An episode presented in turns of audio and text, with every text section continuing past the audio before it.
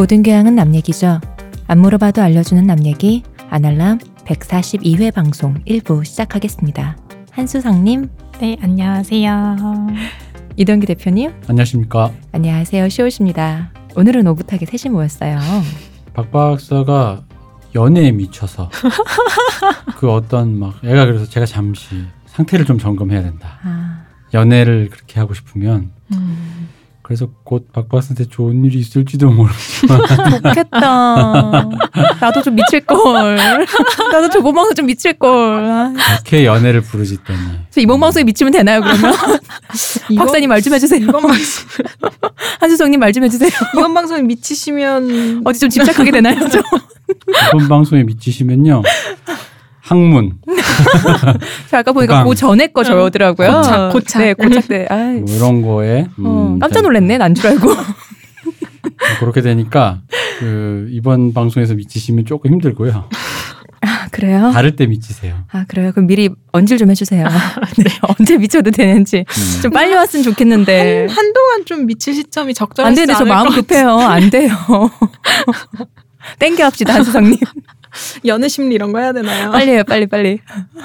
저희 이제 지난 방송에 심리학의 개론에 대해서 했잖아요. 심리학은 과학이다라는 것에 네. 대해서 먼저 앞으로 이제 한수성님과 함께할 심리학 시간들을 위해서 깔았잖아요. 그쵸, 다 주무신 것 같아요. 누가 잘해요?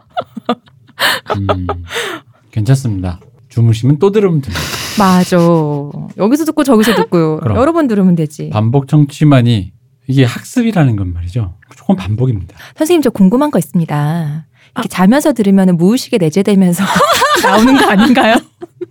아, 근데 프로이트로 설명하진 않지만, 네. 그 우리 렘 수면과 비렘 수면? 그 네. 상태에서 듣게 되는 정보가 머리에 남는다라는 게. 그러니까요. 예. 그게 무의식적으로 발현되는 거죠. 무의식이라고 하기에.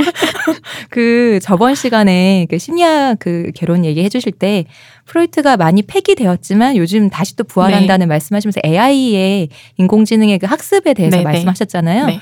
인공지능도 학습 그렇게 하는데 그 인간들이 왜 안 돼? 이 학습은 조금. 사람 왜 안 돼? 어? 우리 시원님 참 큰일 났네. 왜요? 제가 이 방송을 기획을 하게 된 건 네. 지난 방송 말미에도 말씀드렸지만 문돌이들이 잘 알지도 못하고 휘두르다가 세상에 폐해를 많이 끼치니 음. 알고 잘 휘두르자라는 의미에서 그리고 또 혹시나 그 반대의 마음 아 이게 뭘 할래니 잘 이렇게 마음적으로 이게 뭔가 근거가 없다고 생각하니까 내가 알고 있는 인문학은 의미가 없는 학문일지도 몰라라는 데 대한 그 문송한 사람들의 그 마음을 달래주고자 했는데 제가 그래서 의미 찾아 드렸잖아요. 그런 그런 의도를 그냥 한 번에 깨면서 램수이 내가 의미 찾아 줬는데 왜? 맞습니다. 제가 사실 그런 의도를 갖고 한들 이 방송은 지난 방송 생각해 보니까 아이템 중에 주역도 있고 타로도 있고 그러네. 이 방송이 애초에 한수성님을 모셔서 하기에는 이미 그이 방송 자체 더러워져 있어. 아, 우리가 이미 깔아놓은 게 많아서. 타로도 있고. 아. 류 교수님 오셔야 하는 거 아닌가요? 아, 전두 분 만나는 거 저 굉장히 기대하고 있고요. 여러분이 잘 모르시는데 가방 끈 긴 사람들끼리 만나는 거 저 굉장히 기대하고 있습니다. 유 교수에게 들을 건 정치밖에 없어요. 대학생활 폴리페서라고 자꾸 대학교 내에서 어떻게 하면 살아남는가. 적폐도 모자라. 내 라인이 아닌 자를 어떻게 끌어내리는가. 너무한다 진짜. 음, 이런 식으로 끌어내리는 너무한다 진짜. 고도의 정치질 뭐 그런 것들. 뵌 적도 없는 분인데 이미지가. 아, 너무하신다. 아니 자기가 그렇게 자기 입으로 말했어 적폐라고. 아니 적폐라 그랬지. 폴리페서. 그렇게까지 가는 거지. 폴리페서는 류 박사님이 말씀하신 거 아니에요. 어쨌든 어쨌든 이래. 음, 류 박사님 듣고 계시죠? 탈출 버튼 누르세요. 이 친구들 안 되겠습니다. 유 박사님도 자기가 혹시나 우리 팟캐스트 듣는 어떤 지인이나 제자를 만났을 때, 음. 어 거기서 이 대표님이나 시호님이나 그런 분 어떤 분이 하면 장감한테 그렇게 얘기할 거야. 그 때문에 우린 서로 똑같기 때문에 서로 excuse 돼 있으니까. 아니에요. 어. 전 아직 몇 번 못 뵀기 때문에 아직 믿고 있어요. 음, 음. 참 좋은 분이시더라고요. 내가 시호님한테 이런 얘기를 한번 해야 될 것 같아. 뭐요? 시호님 사람 본 눈이 잘 없죠. 없어요, 없어요. 나 특, 제가 특히 남자 본 눈이 없어요. 아, 시원님 연애에 미치면 큰일 날 것 같은데. 시호님은 저기 일단 처음 보는 사람은 경계를 해야지. 음. 일단 좋게 보면 저 사람은 굉장히 호의적인 시선을 바라보는 음. 사람이기 때문에. 음. 그렇군요. 그렇습니다. 없는 유교수로. 음, 죄송합니다. 이 죄송은 여러분에게 죄송하고 제가 사실 유 교수에게 죄송할 일은 아니고 아, 우정 너무 아, 얇아서. 그러니까요. 이 습자지 같은. 아니 이게 그러니까요. 우정이 아니라 나 걔도 나를 어디서 그렇게 얘기한다고 해서 우리 서로 그런 기분이 우린 왜냐면 우린 서로를 알거든. 그러니까 각자들 우정이 얇다고요. 그러니까요. 이게 얼마나 두터운 우정입니까? 그 밑바닥까지 우리가 서로 끌어안고 가는 거예요. 아, 네, 알겠습니다. 네. 아, 이 사람들. 오늘 저희. 한수성님을 모시고 오늘은 오늘 무슨 얘기 할 건가요? 어, 오늘은 심리학계의 바로 그분. 네. 우리에게 너무 익숙하고 심리학 하면 이 사람밖에 없는 거 아니냐라는 오해의 주인공인 프로이트에 대해서 지난 시간에 좀 다루어졌던 네, 이야기를 그분. 해보자 합니다. 네. 본격적으로 파겠다. 그쵸. 너님이 왜 안 되느냐? 아니죠. 지난 시간엔 자다 말다 하신 분에게 좀 더 편안한 수면을 위해 좀 더 본격적으로 준비했다. 램 수면 돌입하게 해드린다. 아시는 분들은 그냥 복습하신다 생각하시고 네. 저희 이렇게 말이 길게 아니라 광고를 듣고 와야 되지 않을까요? 지금 티스템 두피 클렌저와 두피 에센스를 검색해 보세요. 과학이 당신의 모발에게 주는 선물 티스템입니다. 저희 아날람은 호텔스닷컴과 최대 15%의 제휴를 하고 있습니다. namyegi.com이나 kr.hotels.com 슬래시 베스트 쿠폰으로 접속하셔서 있는 쿠폰 번호를 입력해 주시면 됩니다. 저희 이 방송이 나갈 때쯤에는 이미 결제가 다 끝나고 저희와 6월 22일에 만나려고 준비하시는 분들이 200분이 계시겠죠. 저는 믿고 있고요. 6월 22일 인디스페이스에서 만나요, 여러분. 토요일입니다. 그렇죠. 2시부터 7시 정도까지. 네. 원래 6시까지 하려고 했는데 거기가 대관을 할 경우에는 딱 대관 딱 오픈될 때부터 입장이 가능하다고 해서 시간이 부족할 것 같아서 조금 더 늘렸고요. 그 하지만 저희가 티켓 수령이나 발부는 좀 더 일찍 할 거니까요. 일찍 오세요. 저 그 2시에 영화를 시작을 거의 하려고 그래요. 그러니까 여러분은 꼭 2시에 오시는 게 아니라 안 돼. 일찍 오셔야 되는 거예요. 네. 좀 더 일찍 오셔서 저희한테 이렇게, 이렇게 표를 이렇게 입장 그걸 받으시고 눈빛 교환도 좀 하고 우리랑. 어우 노. 그, 그 그래서 그래서 들어가셔서 2시에 쾌적하게 보고 그러시는 게 좋고 혹시나 늦어서 헐레벌떡 오시는 분은 뭐 들어오실 수 있지만 네. 그렇기 때문에 나는 2시에 맞춰 가겠다라든가 그런 근자감은 좀 이렇게 접어두시고 째려볼 거예요, 저. 뭐든지 시간은 여유 있게. 그리고 저기 이, 이왕이면 뭐 그런 거 있잖아요. 영화 시작했는데 이렇게 앞에 이렇게 이렇게 사람 이렇게 막 어수선하고 또 자리 찾아오고 이게 참 서로 서로 뭐, 뭐할 짓이다. 이게 그러니까 일반의 영화 볼 때랑 생각하시면 안 되고요. 이거 저희가 대관을 따로 하다 보니까 미리 들어가 있을 수가 없고 딱 2시부터 입장이 가능하거든요. 그리고 뭐 영화관처럼 따로 좌석이 배정된 게 아니고 선착순으로 앉으셔야 될 거예요, 아마도. 그러다 보니 빨리와 유리하다. 그리고 만약 늦으셨는데 그러니까 커플인데 한 분이 늦으셨잖아요. 그럼 따로따로 앉으실 수 있어요. 그렇죠. 불상사 발생한다. 자리 잡아놓는 그런 거 안 돼요. 어, 용납 못 하고요. 그러니까 저는 가다가 어, 사람 없어요 하면 바로 때릴 거야. 누가 맡아놓으래. 때리기까지. 그러니까 어쨌든 좀 그러니까 뭐 농담이고요. 그 왜 좀 일찍 오셔서 일찍 해서 그냥 영화 시작할 때 불이 딱 꺼지고 영화 딱 같이 보면 제일 좋은데 자리 찾느라 어수선한 일은 최대한 없었으면 좋겠다. 빈자리 어딘가 보는 일은 아. 없는 것으로. 깜깜해서 못 찾는다, 여러분. 놓치신 분도 슬프고 그분 때문에 이렇게 영화 앞부분을 어수선하게 지나가는 다른 관객들에게도 슬픈 일이다. 음. 뭐 그렇게 생각합니다. 네, 입장이 2시부터니까 좀 더 일찍 와서 티켓 받아가 주세요. 네. 갈까요, 이제? 어, 이제 해야지. 이제 프로이트. 이제 주무시면 되겠네요. 안 돼. 어, 이제 이제 이제 이제 이제 편하게 주무세요. 네, 주무세요. 괜찮아요. 그쵸, 잠결에 무의식으로. 들으시면 뭐 어, 남겠죠. 나온다니까요, 무의식으로. 어. 나 이거 언제 알았지? 이러면서 나온다니까요, 사람이. 맞아요, 맞아요. 우리 한수성님, 프로이트 해주세요. 네, 시작하겠습니다. 네. 나긋나긋하게 아, 좋다. 잠을 부르는 목소리로.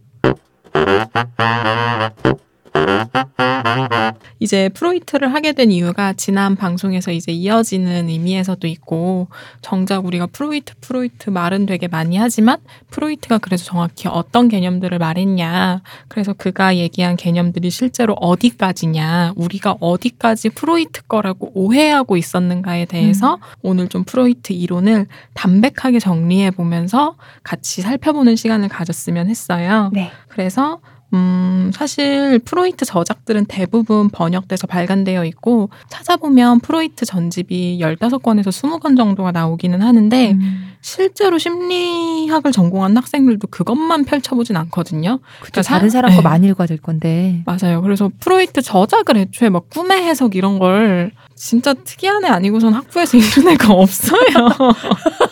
아 세상이 이렇게 변했어요. 진짜. 저 어. 때만 해도 네. 제가 대학을 가기 전에 형들 누나들은 뭐 읽나 그러면 음. 뭐 아무래도 이제 대학교 이렇게 한번 동네가 이제 대학교가 있던 동네다 보니까 제가 대학로에 살다 보니까 그 당시 뭐 연극하는 네. 사시는 분들 아니면 뭐 이제 뭐 형 누나들 성대에서 이렇게 뭐 어쩌고 뭐 붙어 있는 포스터 이런 거 있잖아요. 음. 자기들끼리 동호회 뭐 네. 왜 그런 학회가 비스무리하게 음, 학생들이 네. 하잖아요. 뭐 이렇게 읽어보기 하잖아요. 그런 네. 거 하면 프로이트 참 많았어요. 음. 그 당시 제 기억에 제가 음. 어릴 때만 해도 꿈의 해석. 음. 그 근데 그러니까 그때는 프로이트도 모르고 꿈의 해석이라는 것도 몰랐는데 그 단어가 두 개가 조합돼서 이렇게, 이렇게 예, 예. 같이 세트로 오니까 저게 뭐 형 누나들이 음. 배우는 되게 뭐 대단한 지식의 뭔가 금자탑. 음, 대단하긴 하죠.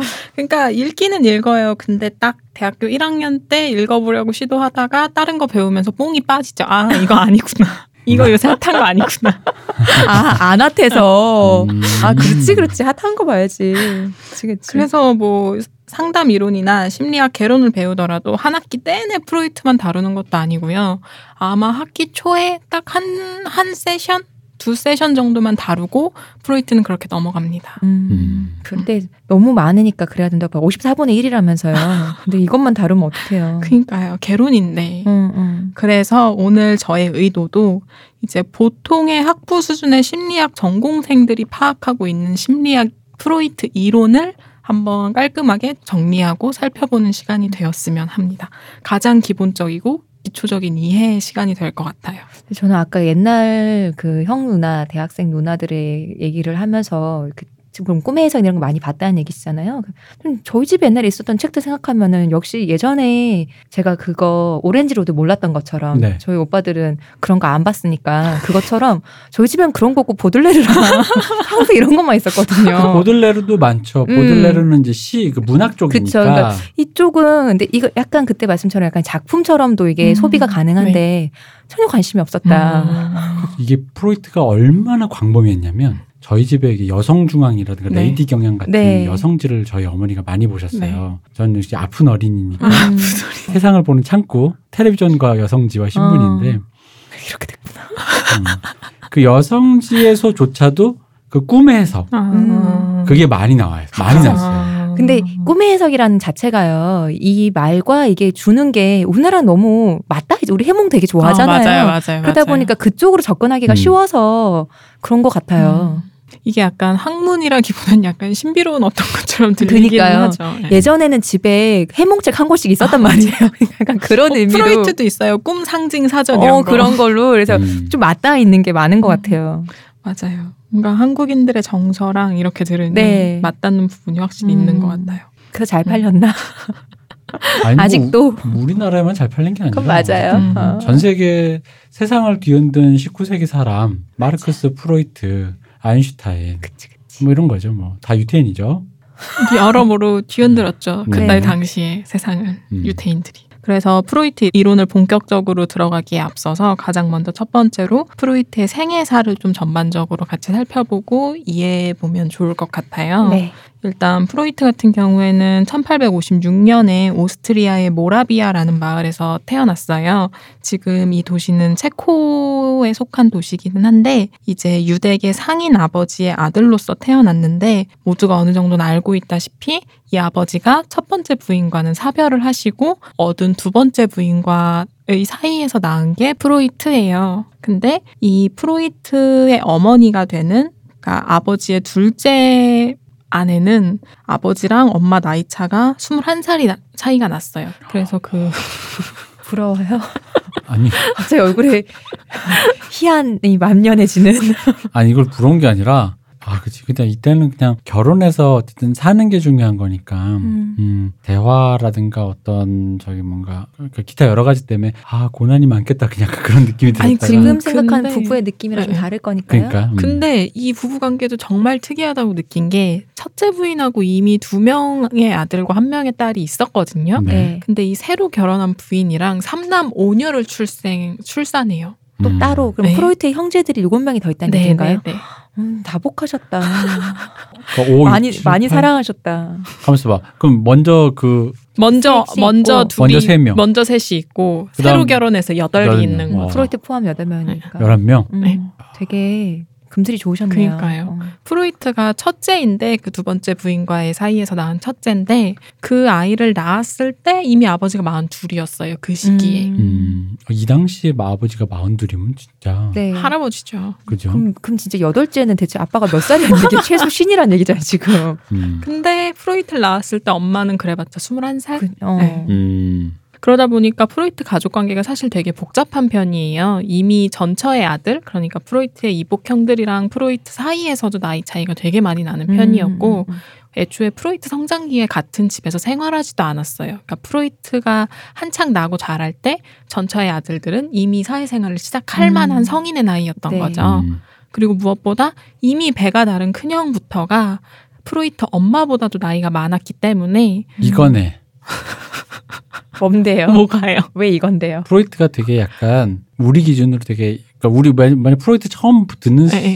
분이 프로이트 이론 처음 들으면 프로이트 이론에서 약간 배덕의 향기가 음. 나요. 어, 그럼요. 그쵸. 네. 바로 요 설정이잖아요. 아, 이게 그쵸. 배, 배덕한 설정의 야망가 설정 중에 제 1차로 나오는 거 아니에요? 형수, 뭐 나이가 나이가 나보다 어린 새엄마. 나이 차이 별로 안 나는 새엄마. 새엄마. 그러니까 뭐. 프로이트의 생애사를 조명한 사람들도 그렇게 느낀 거예요. 이 그죠? 대표님처럼. 음, 그래서 프로이트도 어린 시절에 아버지는 너무 권위적이고 그 음. 어린애가 보기에 이미 막 할아버지잖아요. 신, 뭐 그렇게 되면 할아버지처럼 느껴졌던 거죠. 그래서 오히려 배다른 형제들이 엄마랑 더 어울리는 짝 아니야? 음. 라고도 전기 작가들이 얘기를 하더라고요. 근데 이건 음. 그럴만하다고 생각해요. 네. 어. 그냥 이렇게 인상만 봐도 그렇잖아요. 네. 그 이런 느낌인 거죠. 왜 그 어릴 때 약간 이상적인 모델을 자기 모델을 자꾸 이렇게 자기가 상상 뭐 다른 분들은 그러시는지 모르겠는데 음. 상상을 하게 돼요. 예를 들면 왜 하다못해 만화 주인공만 봐도 음. 뭐 아이돌 팬들도 누구와 누구가 뭐 이런 식 아, 있잖아. 네. 어. 그러니까 자기 마음에 최적화된 아, 어떤 맞아요. 것. 네. 근데 그게 주변인한테 찾을 때도 많거든요. 맞아요. 음. 그러니까 예를 들어 우리 삼촌이 이제 드디어 숙모가 될 사람을 뭐 이제 결혼할 사람 데리고 왔는데 내 마음에 들지 안 들지라든가 그런 나이 것들 결혼. 반대세. 어, 그런 것들. 그러니까 음. 그런 심리적인 것들이 있어. 애들한테도 있고 음. 어른한테도 있는데 더 마음이 가까운 사람한테 그게 더 심하겠죠. 음, 그렇죠. 당연히. 그리고 왜냐면 더 이 사람 좋아 애정이 가는 사람이면 더 최적화된 그 무언가가 되었으면 좋겠는 음. 그런 느낌들 있잖아요. 아마 그런 느낌적 느낌 속에서 음. 엄마에게 그 아버지 근데 아까도 얘기했지만 지금의 50대와 그쵸. 그 당시에 50대는 할아버지죠 이때는 정말 진짜로. 다릅니다. 어. 그러니까 그랬을 때 그거를 상상해 보면 아마 좀 그렇게 느끼지 않았나. 음. 그러니까 이 이야기인즉 프로이트가 자기 아빠를 얼마나 멀게 느꼈는지가 음. 느껴지는 대목이라는 거죠 음. 여기서. 그래서 뭐 이게 진짠지 아닌지 저는 모르겠는데 프로이트의 전기 작가인 뭐 어니스트 존스라는 사람은 자기 책에서 프로이트가 이미 두 살 때 엄마 나신을 보고 성적 애착을 느꼈다라고도 쓰기는 했대요. 잘 이거는 모르겠어요. 이거는 좀 모르겠어요. 사실 두 살 때 기억은 내가 네 살까지는 웬만하면 봐줄 수 있는데 근데 이 두 살이면 우리나라의 나이로 네 살인 거지. 네, 네. 아네 살. 어, 인정. 만 나이니까. 인정합니다. 쉬운 인정, 빠른 인정. 인정합니다.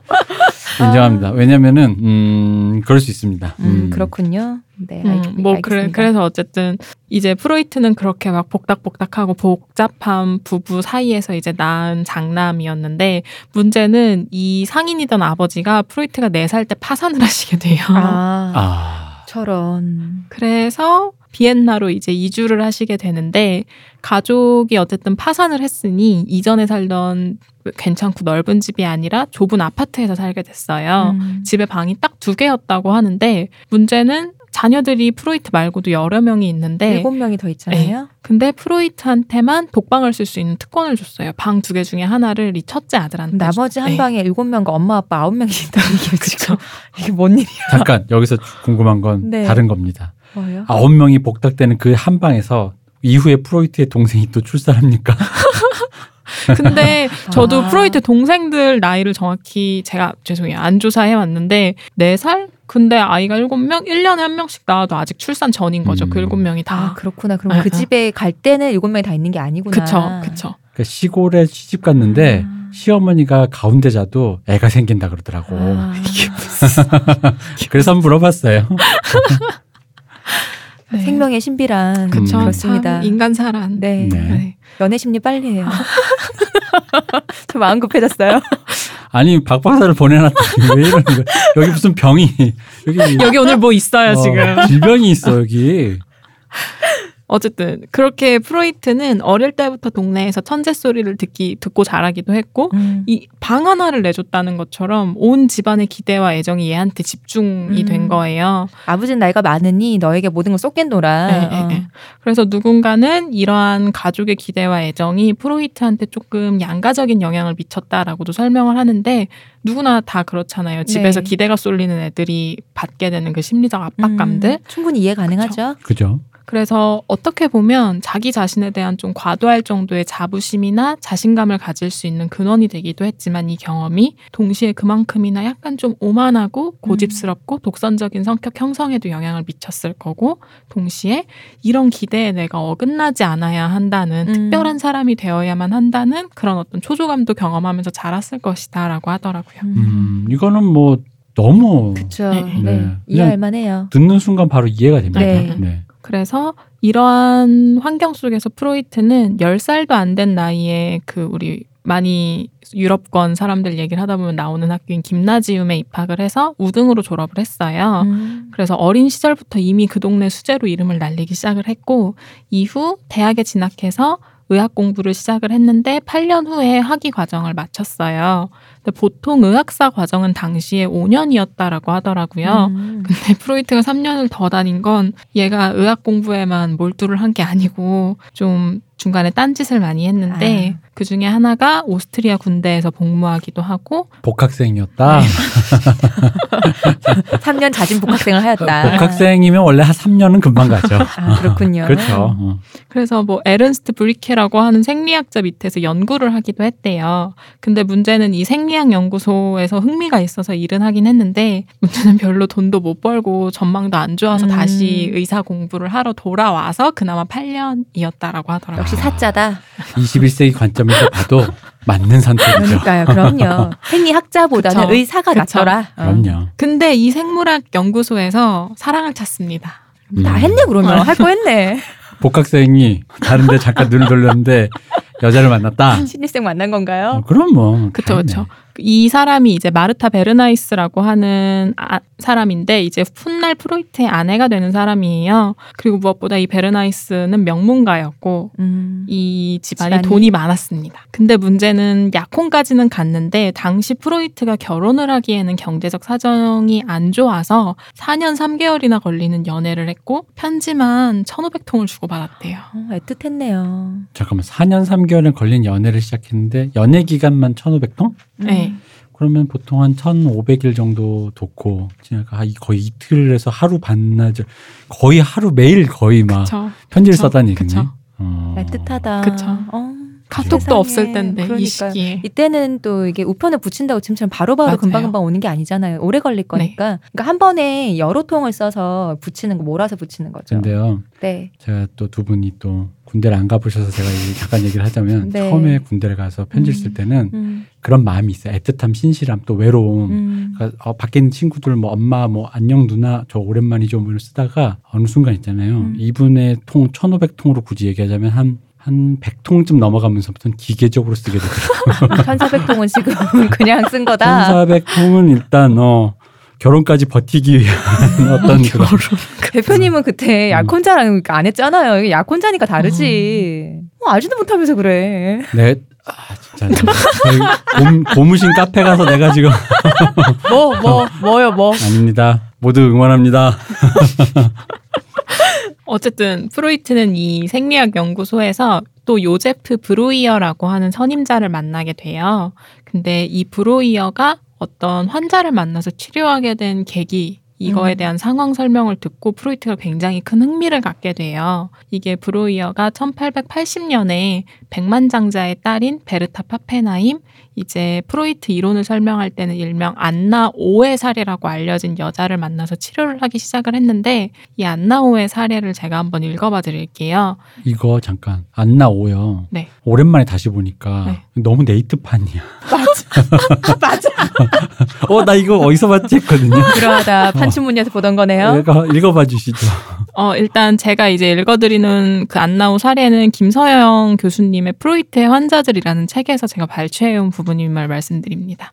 21살의 안나오는 일상생활을 방해할 정도의 심한 신경성 기침을 호소하였다. 그녀는 심각한 두통을 앓았으며 시력장애, 환각, 근육마비 증세를 호소하기도 했다. 그녀는 아버지가 병에 걸렸을 때 자신의 몸을 돌보지 않으면서까지 그를 간호할 정도의 효녀였다. 그런데 간호하면서 3개월째 되던 때에 위의 증상들이 나타나기 시작했다. 결국 아버지는 돌아가셨지만 안나는 이후 자살을 기도하기도 하였다. 안나가 말하길 그녀가 처음으로 기침을 시작했던 날 옆집에서 댄스 음악이 들렸다는 것이다. 거기에 가고 싶다고 생각한 순간 기침이 시작되었다는 것이다. 안나의 증상은 그녀가 가지고 있었던 일종의 죄책감이었다. 아버지의 간호를 멈추고 방을 나가고 싶어 하는 스스로를 그녀는 용서하기가 어려웠던 것이다. 효년에 하면서 댓글을 지금 달고 있는 저 자신을 발견하고 있습니다.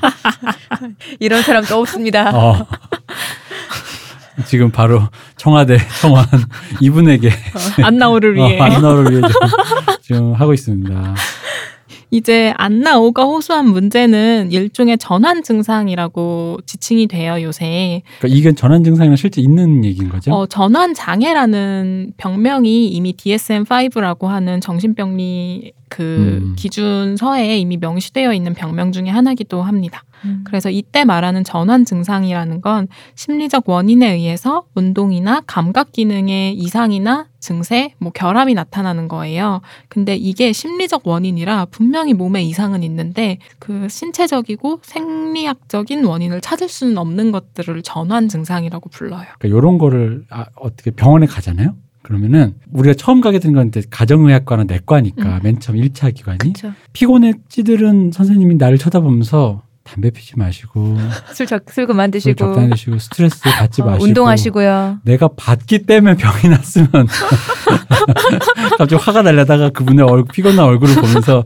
예 알겠습니다 서로 서로 피곤하거든요 이- 이분에겐 내가 스트레스일 거 아니야 그런 기분이 드는 어떤 음. 느낌이에요 네. 그래서 이 전환 장애를 또 다른 말로 히스테리성 운동 기능 이상이라고도 불러요. 음. 음. 그래서 비록 안 나 오는 프로이트가 직접 만나는 사례는 아니었지만 이 이야기를 들으면서 프로이트는 심리적 원인에 의한 신체적 질환에 대한 고민과 통찰을 갖게 되는 거죠. 음. 그러니까 프로이트는 심리적 외상이 히스테리나 전환 증상과 같은 신경증적인 질환의 원인이 아닐까라는 생각을 갖게 된 거예요. 그러면 저 질문이 그러니까 요새는 사실 이게 흔한데 흔히 말하는 마음의 병이 육체적으로 그런 그쵸, 것들을 네. 네. 스트레스나 여러 가지 것들이 네. 육체적인 증상을 가진다라는 일종의 생각의 전환이 그쵸? 이 당시엔 굉장히 드문 그쵸? 드물었던 음, 거죠. 드물었던 거죠. 네. 그래서 이분이 그 부분이 아 그런 게 아닐까 어떤 통찰 때문에 굉장히 음. 강한 흥미를 갖게 됐다. 그러니까 어느 정도 이게 뭔가 신체적 원인이 아닌 다른 게 있을 것이다 정도의 추론은 했었, 했었던 것 같아요. 왜냐하면 당시에 최면술이라는 기법이 이런 사례를 치료하기 위해 적용이 되긴 했었거든요. 근데 프로이트의 접근이 달랐던 건 이후 다음 시간에도 설명드릴 거긴 하지만 그러한 추론에서 끝, 끝나지 않고 그 추론을 체계화했다는 데 있을 거예요. 음. 그래서 어, 프로이트 생각에 이- 어, 이러한 과거의 기억, 특히 성과 관련된 충격적인 사건들이 이러한 심리적인 외상과 관련이 깊고 그러한 과거의 기억으로 인한 감정이 무의식적으로 인간의 신체 증상을 유발할 수 있다라는 추론을 갖게 된 거죠. 그래서 프로이트는 무의식 속에서 우리가 잊어버리고 있었던 기억들을 다시 회상하고 그때 당시에 억눌러 왔던 연관된 감정들을 경험하고 꺼내놓으면 증상이 나아질 수 있을 거라고 생각하게 됐어요.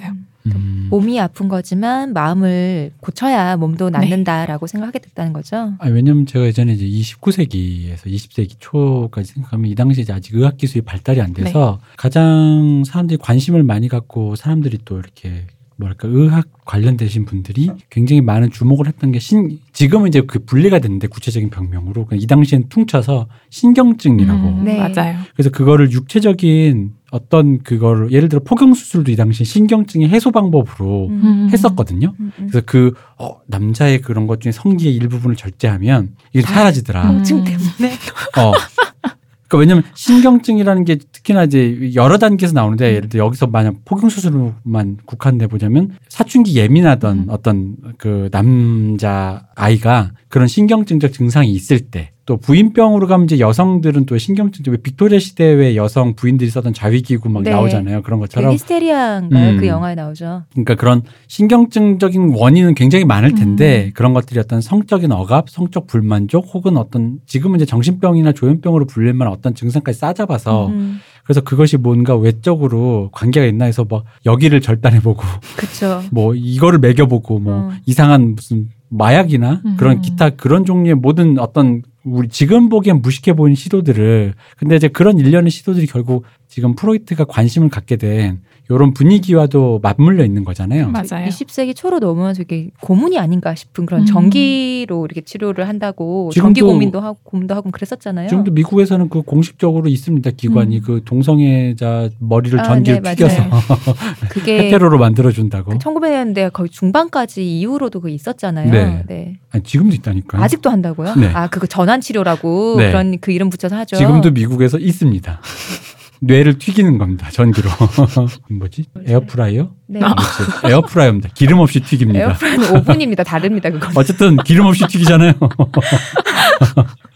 어쨌든 프로이트는 8년의 학위 과정 끝에 이러한 통찰들을 가지고 이제 음. 비엔나에 있는 종합병원에서 의사로 근무를 하게 돼요. 음. 그러면서 거기서 신경학과 정신의학을 공부하게 됐고 또 프로이트는 이건 TMI이긴 한데요. 신경학적 장애 그러니까 앞서 말한 뭐 운동 장애나 일시적인 시력 상실과 같은 감각 기관에 이상을 가진 사람들을 보살피던 중 코카인이 그들에게 미치는 영향을 탐구하며 그 또한 코카인을 사용하며 중독자의 길을 걷게 됩니다. 본인 자체가 네. 코카인에 그래서 프로이트의 캐릭터에서 영감을 받아서 나온 뭐 여러 가지 뭐 셜록 홈즈나 뭐 약간 그러한 테마들에서도 아. 이제 코카인 중독이나 네. 그런 그쵸. 게 사용되는 음. 셜록도 모티브인 코카인. 하잖아요. 네. 네. 네. 일종의 모티브가 된 셈인 거죠. 근데 뭐 코카인 특이한 게 아니라 이 당시에는 코카인을 거였어요. 되게 네. 자연스럽게 네.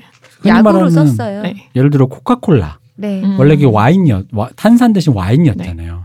와인에 코카인이 들어가 있는 음. 상태인데 금주령과 뭐 기타 음. 여러 가지 때문에 와인을 뺀 상태에서 탄산을 넣고 거기에 이제 코카도 안 음. 된다 해서 이제 그걸 뺀 건데 어쨌든 간에 이 당시는 다 자연스러운 일이라서 네. 뭐 프로이트 왜냐면 이게 제가요 프로이트를 설명하다 보면은 왜 자꾸 이런 말씀 네. 드리냐면 프로이트가 되게 음습한 사람처럼 묘사가 되는 경우가 있어 엄마 아버지가 뭐 맞아요. 뭐 이렇게 좀 그렇고 맞아요. 어릴 땐 예민한 아이였어 거기에 마약을 하면 그게 아니라 사실 여기서 얘기하는 것 중에 거의 태반은 이 당시 기준으로 음, 맞아요, 보편적인 맞아요. 풍경입니다. 맞아요. 네. 그렇다고 안 음습하다는 법은 없잖아요. 아니 그러니까 음습할 수는 있는데 그렇게까지 그, 음습한 어, 사람은 아니다. 그 장치들이 음습함 어떤 이미지로 소비된다는 거죠. 음. 네. 그러니까 어두운 집에 살 수 있는데 꼭 공포 영화 장르로만 소환되는 거지 그 어두운 집이 이 얘기인 거죠. 막 특이한 케이스는 아니다. 네. 네, 네 네. 네. 어, 그래서 비엔나에서 일하다가 또 파리의 병원에서 수련을 할 수 있는 기회를 얻기도 하는데 이때 프랑스의 유명한 신경학자이며 내과 의사이며 최면술사인 음. 장 샤르코랑 함께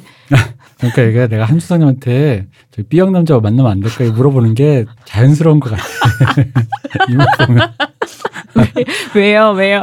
아니 신경학자와 내과 의사이자 최면술사이자 타로를 보고 주역도 보는데 영. 지금은 21세기 때문에 맞아요. 음. 어쨌든 이 사람과 4개월을 같이 보내면서 이 사람의 연구를 같이 돕거나 할 수 있는 같이 하게 되는 기회를 얻게 돼요. 이때 장 샤르코도 정신장애로 인한 실명, 청각장애, 팔다리 마비와 같은 전환 증상을 보이는 환자의 반응을 연구하고 있었는데 이때 최면 기법을 치료 전략으로 사용하는 샤르코를 프로이트가 살펴보게 된 거죠. 음. 근데 이렇게 말하니까 진짜 주역해야 될 것 같아요. 그 주역 명리학 뭐 이런 거 있잖아요. 다 이렇게 근데 프로이트가 이런 그 최면에 이것도 이렇게 치료를 할수 있나라는 그게 다 아마 이게 이분인지 다른 사례인지 모르겠는데 그런 전혀 증상이 없는 그러니까 뭐 손을 못 쓴다고 치면 마비 증상이 있는 사람이 최면 요법을 했을 때는 음. 그 손을 쓸 수 있고 이거를 보고 나서 아, 이것은 마음의 문제로거나 실제로 몸의 네. 반응이 있는 것이 아니로구나라고 알았다고 한 얘기가 있잖아요. 아, 네네네. 그러니까 뭐 충분히 관심 가질만 하다. 아, 맞아요. 네. 그리고 또 프로이트는 나중에 최면술이 이게 정말 치료적으로 가치 있는가에 대해서 의문 을 제기하기도 했습니다. 음. 근데 어쨌든 시온님이 말씀해주신 것처럼 이런 샤르코가 한 최면 치료를 지켜보면서 무의식적인 마음의 중요성, 그러니까 인간이 의식적으로 인지하지 못하는 수준의 어떤 것이 분명히 있구나라는 것까지는 생각을 하게 되는 거죠. 지금 주무시며 듣고 있는 여러분 마음속에 이게 신기면서 모두 다 알게 된다. 사실을 알고 있다. 어. 왜제 시간만 되면 주무시는지. 꼭 그럴 거라고 생각하시나요? 보통 자요. 네. 어, 보통 잡니다. 우리 걸 들으시는 분 중에 안 주무시는 분은 틀어놓고 그냥 듣지 않고 아. ASMR로 왜 사람 목소리가, 사람 목소리가 필요할 때. 밤에 좀 네. 이렇게 필요할 때. 네. 그렇군요.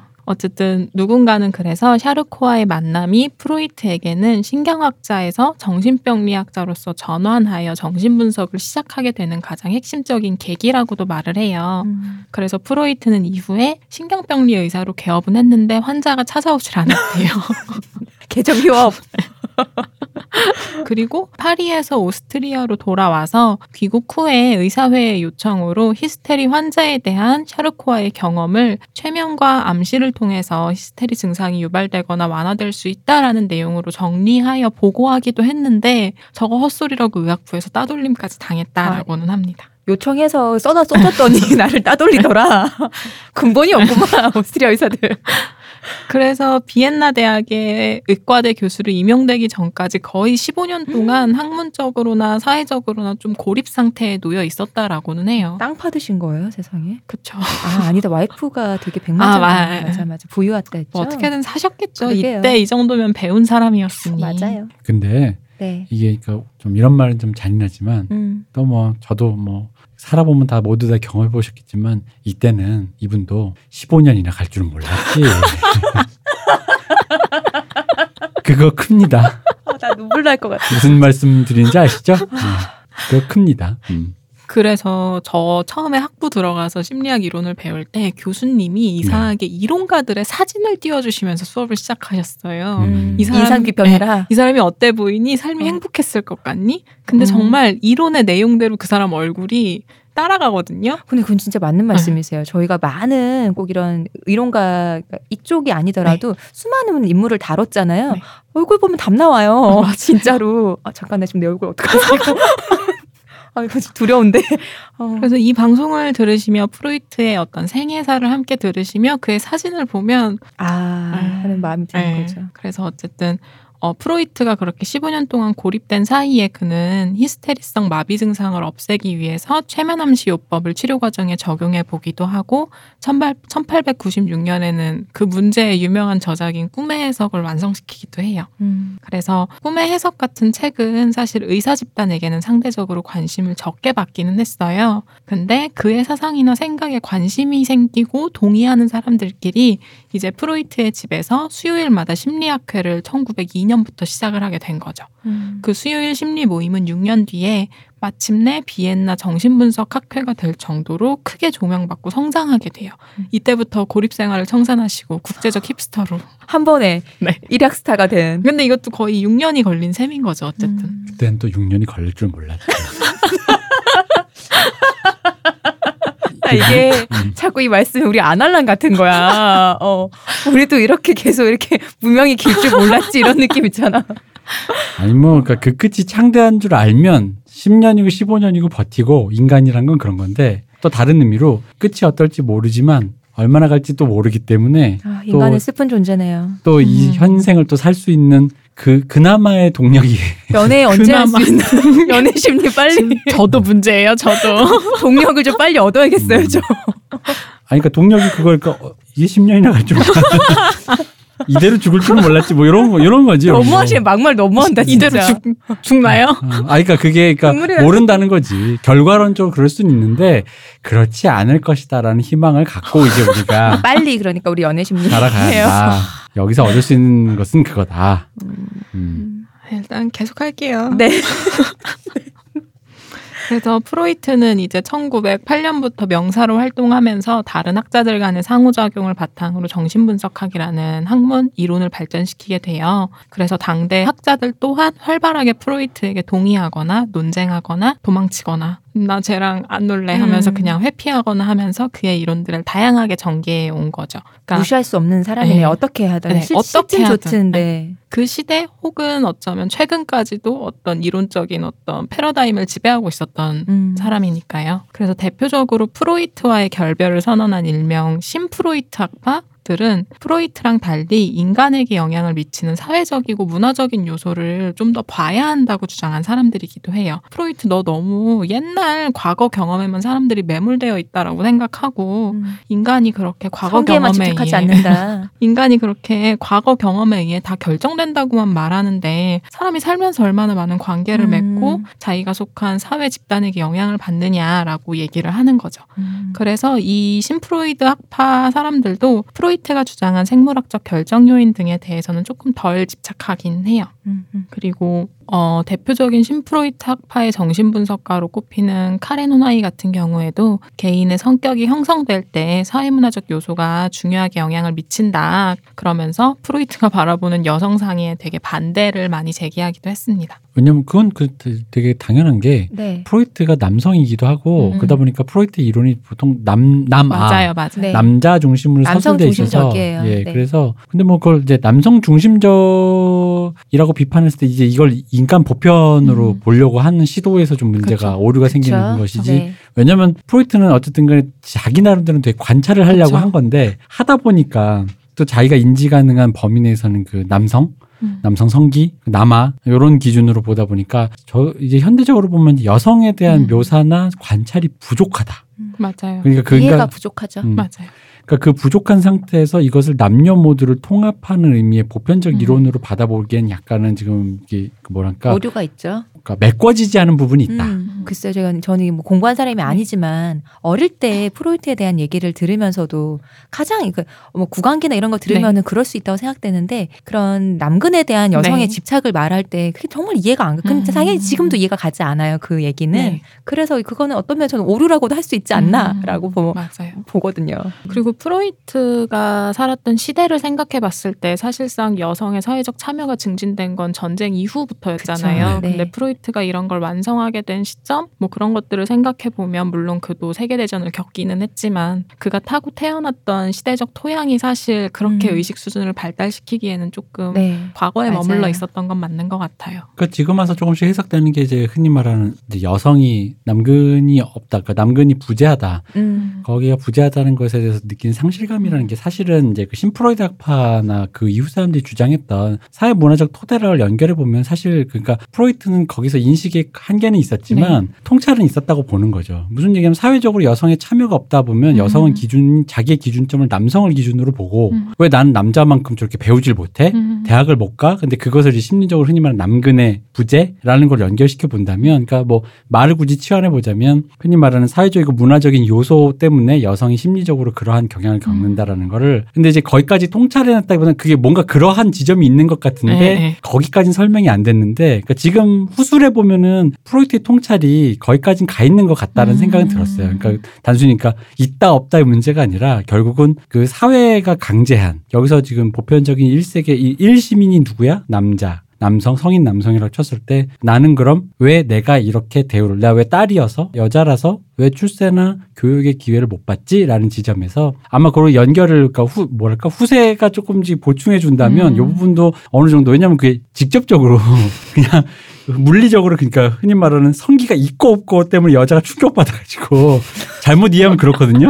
근데 그 뭐 아빠랑 나랑 본 다음에 나는 왜 없음 충격받아서 얘가 그 이후로 신경증에 빠져서 여자들이 이상한 정신병에 걸린다처럼 보- 들리는데 그게 아니라 좀 더 이제 그런 식으로 해석한다면 요 통찰이 어느 정도 연결 지점이 있다라는 거. 근데 프로이트의 전체 이론이 어쨌든 그 당시로서는 한계가 있- 지금 보면 한계가 있지만 그걸 좀 더 확장해 본다라는 의미로 본다면 그게 통찰력만을 좀 건전해 보자면 여전히 유효하지 않나 뭐 그런 생각을 해봤습니다. 그러니까 확실히 프로이트는 거기에 뭔가 있는 거는 같은데라는 그쵸? 느낌으로 음. 써놓고 끝낸 거긴 하죠. 이후에 네네. 이제 다 따로 등장하시는 수많은 학자들이 음. 거기에 논박하면서 제가 생각하기에도 더 설명을 붙이 신것 같아요. 네. 그래서 어쨌든 프로이트도 세계대전을 피할 수는 없었고 이 세계대전 자체가 그 당시 살았던 수많은 사상가와 학자들에게 그랬듯 프로이트에게도 많은 영향을 미치게 돼요.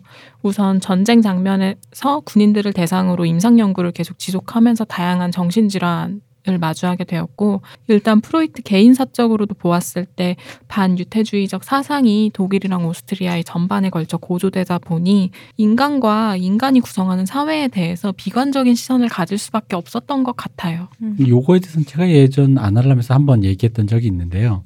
옛날에 그 요즘 최근 네. 최근 몇 년 전에 유태계 이스 그러니까 이스라엘 진보적인 음. 진보적인 이스라엘 관련 이스라엘 쪽 진보 단체 쪽에서 나왔던 얘기 중에 하나인데 예전에 아날람에서 한번 했던 것 같습니다. 그 뭐냐면 이 당시에 이상하게 유태인들의 그 어떤 성과가 굉장히 높단 말이에요. 음. 성과가 높고 근데 그 당시 이 당시에 유태인 그러니까 성과가 높은 유태인들은 다 유럽에 살던 유태인이고 그건 단순히 이제 그 세계가 제 교육 수준이나 그런 면에서 발달한 문학 문명권이기 때문이기도 한데 거기서 이제 얘기했던 통찰 중에 하나가 이런 얘기가 있었어요. 그러니까 외부자로 늘 살던 음. 유태인이었기 때문에 그러니까 그때 얘기했던 카프카 예를 들면서 늘 내가 속한 사회와 나라는 것이 유리되어 있다라는 것에서 오는 그 거리두기가 어릴 때부터 시선이 체화되어 있다. 음. 그러니까 나라는 존재는 여기서 찰떡같이 붙는 존재가 아니고 소속감도 결여되어 있고 유태인 독일에 사는 유태인 프랑스에 음. 사는 유태인이라는 그렇기 때문에 이 사람들이 거리두기로서 자신을 성찰해내는 것들 그래서 대표적인 예로 그 카프카를 들은 거죠 카프카 변신을 보면 전- 전형적이잖아요 음. 그러니까 그런 느낌의 얘기를 했던 기억이 나요 그러니까 아마도 프로이트조차도 프로이트 사실 이런 류의 통찰을 하시는 분들은 모든 사안과 거리두기를 하는데 굉장히 능숙하신 분들이거든요. 그러니까 그런 것들이 좀 더 가속화된 건 음. 아닐까 뭐 조심스럽게 얘기해 봅니다. 그리고 확실히 이 시기에 프로이트가 구강암에 걸려서 33회의 수술을 받으면서 음식 섭취에 불편을 겪게 되기도 해요. 그리고 아시다시피 이 시기에 외과적 진료, 치과 진료라는 게 지금과는 상상할 수 없는 수준의 격차가 있잖아요. 네. 그냥 네. 생리를 뽑거나 음. 하는 그러다 보니까 그 강한 통증 속에서 계속 견디면서 이 사람은 고통과 죽음 에 대한 불안이 극도로 올라왔다라고 얘기를 해요. 이렇게 16년 동안 아프면서 열심히 성격 구조에 대한 저서들을 다 완성해내기도 하고 또 37년 말년에 끝이 있는 분석과 끝이 없는 분석에 따르면이라는 논문을 발표하는데 여기서 자기가 제시한 분석이라는 이론의 한계에 대해서 본인도 말년에는 논의를 하기도 했어요. 음. 근데 이제 1933년도에 히틀러 집권 이후에 베를린에서 프로이트의 책이 오로지 그가 유태인이라는 이유만으로 모두 불살라지는 일을 당하면서 그리고 안나 프로이트 자기 딸을 비밀 경찰들이 계속 쫓고 조사하고 미행하는 걸 보고 도저히 안 되겠다 하는 생각에 프로이트도 영국 런던으로 망명을 떠나게 되고 음. 이후에 39년도 9월에 런던에서 모르핀 주사를 놔달라라고 요청함으로써 83세의 일기로 생을 마감하게 됩니다. 안락사를 하신 거군요. 그렇죠. 그래서 사실 저도 프로이트 생애를 쭉 정리하면서 궁금해졌던 부분이 대충 어떤 사람인지 알 것도 같은데 그래서 이 사람이 어떤 성격이었을까 음. 좀 사람들과 지내기에 어떤 사람이었을까라는 궁금증이 좀 많이 생기기는 했어요. 근데 마침 한국 정신분석학회에서 프로이트 탄생 150주년을 맞아서 프로이트의 삶과 업적을 다룬 짤막한 논문이 있더라고요. 음. 근데 거기 그 논문에 따르면 프로이트는 자기 얘기도 잘 안 하는 사람이었고 굉장히 완벽주의적 성향이 있었던 사람으로 묘사가 되고 있어요. 음. 그러니까 어찌 보면 스스로마저도 그렇게 완벽히 통제해야 하는 사람이었기 때문에 모두에게 호감을 사거나 하는 호인의 인상은 절대 아니었던 것 같아요. 그래서 굉장히 섬세하고 민감하고 예민하고 고집스럽고 그러니까 자기 저서를 발간한 이후에도 계속 수정하고 계속 개정판을 내놨거든요. 음. 그러니까 이러한 행동에서도 보이는 그의 어떤 완벽주의 그러다 보니까 자기를 수용하지 않거나 반론을 제기하는 이들도 한번 들어주거나 포용하거나 하는 게 아니라 강경한 태도를 유지하고 내 말에 왜 동의를 안 해? 음. 라는 그런 태도들 그래서 융이 융이 그쵸. 융을 은거하게 만들기도 했죠. 어, 그렇죠, 음, 그렇죠. 대표적이죠. 네. 굉장히 독불 장군인 네, 성격이었다. 그러다 보니 아꼈던 제자나 동료들하고도 많이 결별을 했다고 해요. 근데 이거는 아까 그 성장기의 그 성장 과정 네, 맞아요. 가고 하면서 당연할 거라고 맞아요. 생각해요. 뭐 흔히 말하는 집안의 기대라든가 아까 그 맞아요. 말 네. 묘사하신 분 그 성격 그대로 성장했다면 맞아요. 너무 뭐 전형적일 거라고 보고요. 그리고 자기 또래에 비해서 일찍 고등학교에 간 네. 거잖아요. 되게 우월한 학교, 네. 대학교에 갔잖아요. 그러면은 주변에 형들만 있는데 사실 똑똑해서 학문이나 이런 거 같이 논할 수 있지만 정서적으로는 그게 유대 가 이어진 사람들은 음. 없었을 거라고 봐요. 어리잖아요. 그러면 맞아요. 놀아준 사람이 없으니까 그럼 내 얘기를 잘 당연히 안 하게 되고 맞아요. 나한테 관심 기울여준 사람 없었을 것이고 음. 그리고 내 얘기를 해도 아마 관심사는 같은 관심사를 공유한 사람이 별로 없었을 거라고 봐요. 나이대가 전혀 다르니까. 그러다 보니 이런 성격이지 않을까라는 건 굉장히 쉽게 유추할 수 있지 않나 싶어요. 게다가 또 오래 아팠잖아요. 그쵸. 원래 아프다가 한번 바닥을 치고 회복이 되면 조금 이제 세상을 다르게 음. 보는 눈이 생긴다고들 음. 해요. 조금 넓어지거나 음. 혹은 여유로워지거나. 음. 근데 이제 내내 아프니까 그런 어떤 짜증, 음. 고통, 그런 예민해지고. 예민함 그런 것들이 좀 더그 음. 원래 성격을 강화시켰겠죠. 음. 오히려 그 구강하면서 왜 회복돼 가지고 음. 뭐 죽다가 살아났다 흔히 말하는 그러니까 야 내가 그래 그렇게 하니까 세상이 좀 다르게 되더라 음. 하면서 뭐 자연인처럼 돼서 이렇게 또 이렇게 라면 없이 칡뿌리 넣고 이렇게 뭐할 수도 있는 건데 이제 그 그게 안 된 거지. 그러니까 이제 스팸 사다 놓으시고. 어 그러니까 그게 강화가 된 거죠 강화가. 그러니까 왜냐면 봐 보세요 몸이 건강해지면 자연인 되면은 라면에다 스팸 넣어도 괜찮은데 음. 이렇게 아픈 사람은 그런 거 먹으면 내 몸이 안 좋으니까 하면서 더 따지고 더 음. 까다롭게 굴면서 사람들을 괴롭히잖아요 주변 사람들을 맞아요. 이게 괴롭게 하게 되니까. 아무튼 아프신 분들을 케어를 많이 해야 되니까 음. 근데 그게 성격에도 영향을 끼칠 것 같고 게다가 저는 그런 것도 있을 것 같아요 이 사람 나름 어릴 때부터의 존중이 있잖아요 음. 어우 우리 집안의 아들 기둥이 되고. 집안의 아들, 우리 아들, 똑똑한 아들. 그리고 어쨌든 간에 고통스러운 기간이 있었지만 세계적인 사람 그 석학으로서 인정받는 맞아요. 힙스터의 기간이 있잖아요. 그러니까 그런 그 자기 자존감이 있는 음, 사람이 병이나 이런 걸로 외모가 무너지고 구강암이면 특히 그랬을 음. 거예요. 외모가 무너지고 그리고 그런 자기의 강화된 성격을 뭐 자기 탓을 안 할 테니까 내 성격 때문에 다른 사람이 떠나가거나 그런 거에 대해서 굉장히 뭐랄까 그러니까 자기 자존이 무너진다라는 기분을 인정하기 싫었을 거라는 거죠. 음. 아마 중년에 요실금도 있었던 걸로 제가 알고 아. 있거든요. 미국에도 네. 건너가고 했었잖아요. 윤가 네, 아직 네. 결별하기 전에, 그러니까 제가 이건 소설에서 읽었었는데 살인의 해석이라고 음. 그 소설에 보면은 윤과 프로이트가 미국으로 건너갔 을 때 그때를 왜 다른 여러 사건과 함께 다루는 소설이 있어요. 근데 이 소설 초반부에 살인 자체보다는 그 프로이트나 이런 사람들이 얘기해도 굉장히 음. 길게 다뤄요. 음. 어, 근데 거기서 보면은 이제 음, 윤과 점점 사이가 틀어지는 그때쯤인 것 같은데 그런 게 있거든요. 그래서 요실금 이런 게 때문에 음. 어, 그거를 바깥에서 이제 그럼 나도 모르게 네. 되는 거잖아요. 뭐 그런 일도 있었다라고 음. 하거든요.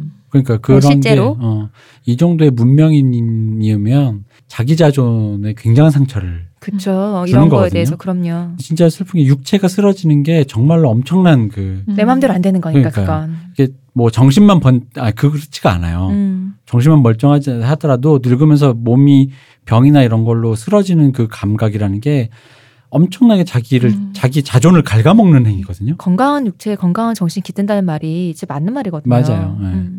맞아요. 그래서 프로이트 이론이 전반적으로 우울한 편인데 제가 느끼기에는 좀 음, 굉장히. 네. 이렇게 살았으니까 그럴 수밖에 없겠지. 음, 그렇습니다. 그건 진짜로. 음. 그래서 실제로 말씀해 주신 것처럼 이 사람이 아프니까 아프니까 그랬던 것 같은데 변덕도 좀 심하게 부리기도 했고 음. 구강암을 앓으면서도 담배도 열심히 피우셨고 복불 네. 장군이시라 안 듣는 거죠. 안 듣고 음. 그리고 그 자신도 자기 자신에 대한 분석을 계속 이어왔어요. 잠깐만요. 담배를 피는 건요. 사실 여러분 담배 이게 피워보지 마시지만 이렇게 아플 때 담배 피면요 어떤 기분이냐면 나한테 남은 건 이거밖에 없다는 기분이 들어요.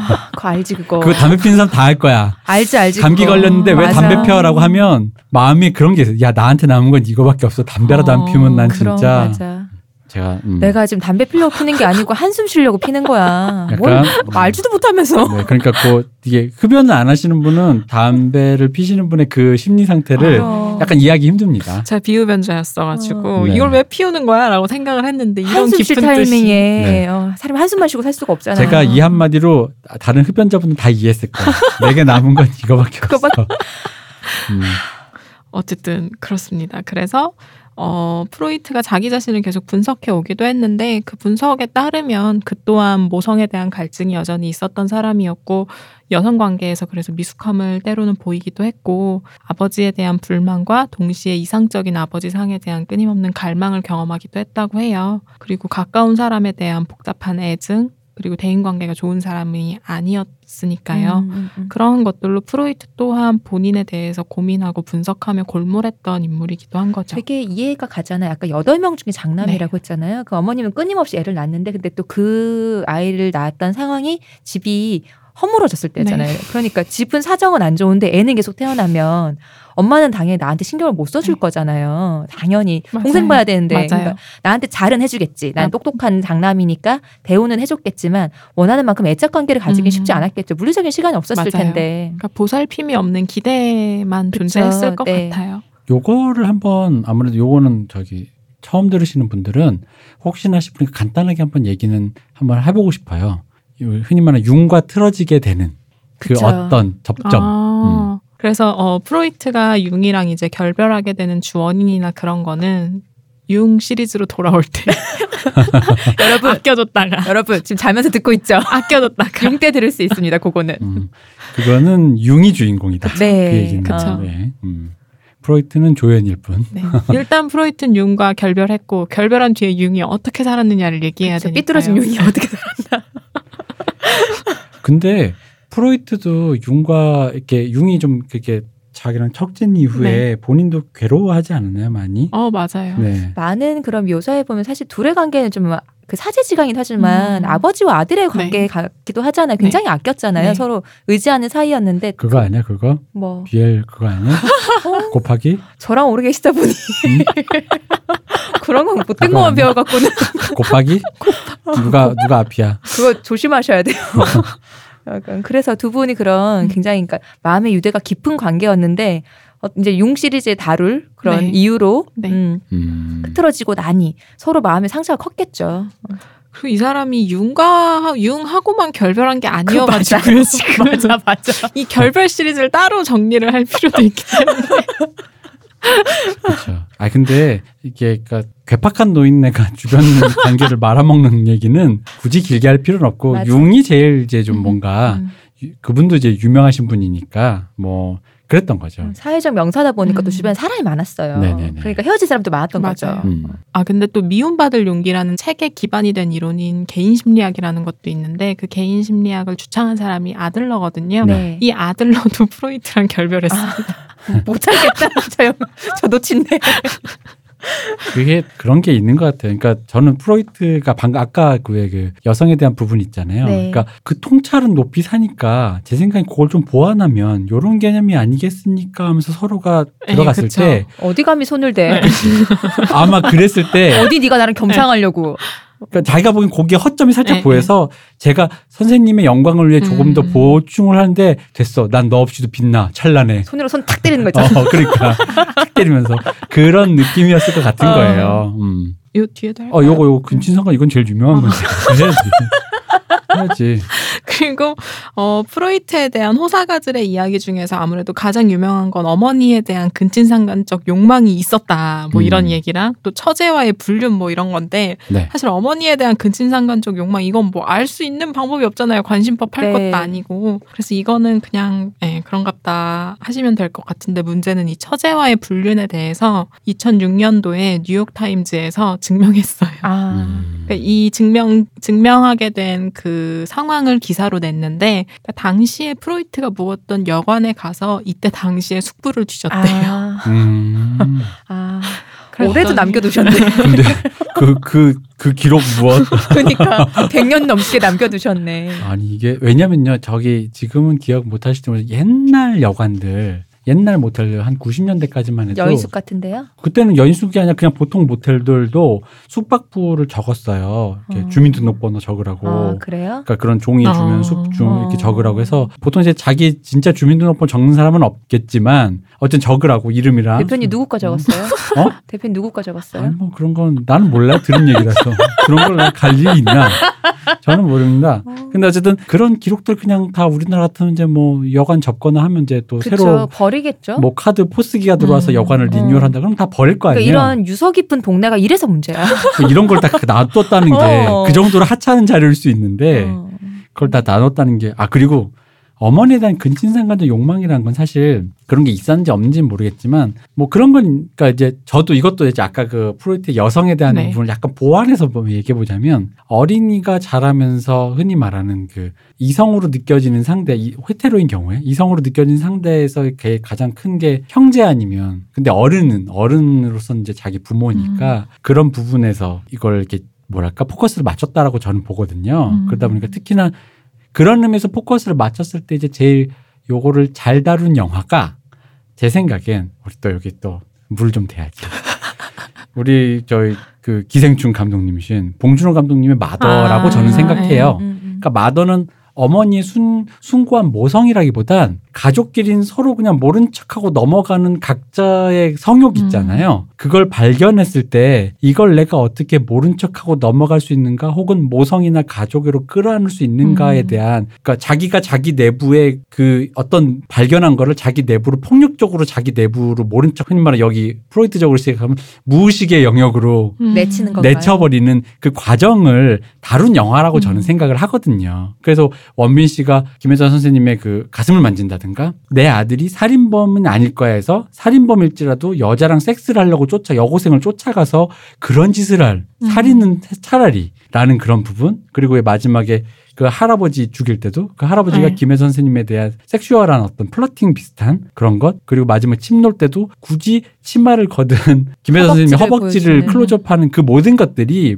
우리가 마더라는 제목을 보고 들어갔을 때 우리는 그럼 김혜자로 대표되는 국민 엄마를 보러 들어갔는데 국민 엄마가 보여주면 차라리 그런 거잖아요. 왜, 왜 혼자 혼자 장사를 하, 우리 요즘 유행하는 음. 방망리 할머니처럼 음. 장사를 하시고 숭고하게 그래 즐겁고 유쾌하거나 혹은 희생적인 숭고한 모습을 보여야 되는데 기대치 못한 그런 섹슈얼한 음. 모- 모습을 노출시켜 가면서 거기서 오는 그 불편함에 대한 얘기인데 약간 그런 지점에 대한 거를 이제 너무 좀 엄마 이렇게 묘사하다 보니까 물론 프로이트의 그 읽다 보면 이런 의혹은 reasonable 합니다. 그런 생각합니다만 약간 이제 부연해 보자면 거기서부터 또 이분이 그런 어떤 통찰을 해낸 건 아닌가 음. 약간 그런 생각을 해봅니다. 그래서 아까 그 여관 얘기가 나와서 이 기사 제목도 Hotel Log Hint라는 제목으로 시작해요. 그런데 로그 힌트 많네요. 2006년 12월 24일에 나온 기사고요. 궁금하신 분들 한번 찾아보셔도 재밌을 것 같아요. Hotel Log Hint. 음, 그렇네요. 좀 적확하게 아니 대놓고 말씀을 하시는 Log Hint. 좋네요. 12월 크리스- 24일. 어, 크리스마스에 모두 모였을 때 가십으로 너 그거 알아 하면서 가족 아니 아니 이건 제가 제가 말하는 지점은 홍상수 영화 씬이라고 생각해요. 아, 그런 사람들이 모였는데 아. 너 그거 알아? 뉴욕 타임즈의 오늘자 기사에 어. 프로이트가 말이야. 옆에 아빠 뭐라고요? 엄마한테 어. 가야 어 근데 눈에 힘이 있네. 눈동자 힘이 있어. 이러면서 약간 그런 느낌이 듭니다. 음, 재밌네요. 뭐 어쨌든 뭐 프로이트가 뭘 했는지는 모르겠으나 그런 음습한 삶을 살았다라는 걸로 일단 일부의 결론을 일단 내야 될 것 같아요. 깔끔하네요. 아, 그럼요. 어, 어. 분명히 가장 먼저 그렇게까지 음습한 사람은 아닐 수도 있었다라고 얘기를 하셔놓고. 아니 근데 그러니까 저 사실 듣고 나서 그 아프신 거나 기타 여러 가지 고, 역경과 고난을 듣다 보니까 솔직히 제가 만약에 프로이트랑 프로이트가 제 선생님이거나 어쨌든 저랑 가까우신 분 동년배건 내 윗선배건 간에 그랬다면 나는 사실 내 나이 정도 돼서 프로이트랑 프로이트에 대해서 얘기하라 그러면 그 예를 들어 뭐 친구가 아 프로이트 선생님 안 만나 요즘에 그럼 나의 첫 마디는 그럴 것 같아. 에이 노인네. 에이. 이 말로 마무리를 하겠습니다. 왜냐면 너무 마- 너무 흔한 그림이라서 주변에. 그럼 이제 이렇게 일부는 끝나는 네. 건가요? 네. 아, 여러분의 램수면에 큰 도움 주고 있는 저희 아날람. 여러분, 142의 1부예요, 지금. 여러분 꿈에 아픈 나이 드신 분 나오셨죠. 그분이 프로이드예요. 뭐 좀 써달라 그래요. 숫자 몇 그분 개만 점질해달라고. 그래, 그분 꿈에서 사라지기 전에 빨리 잡아가지고 그치. 어. 숫자 숫자 음. 제일 중요합니다. 숫자. 숫자. 음. 여섯 개입니다. 일곱 개 불러주면 그 사람 가짜예요. 네, 오늘 저희 이제 심리학, 저희 쭉쭉 뻗어나가기 위한 심리학 프로이트 첫 번째 시간 1분 이렇게 마무리하는 네. 거예요. 네. 프로이트의 생애 잘 알았고요. 네. 음습한 노인네 거 이제 정확하게 알았다. 음. 아니긴 뭐가 아니냐. 에 이런 거지. 수고해주신 한수성님, 네, 감사합니다. 이동기 대표님, 감사합니다. 감사합니다. 쉬우셨습니다.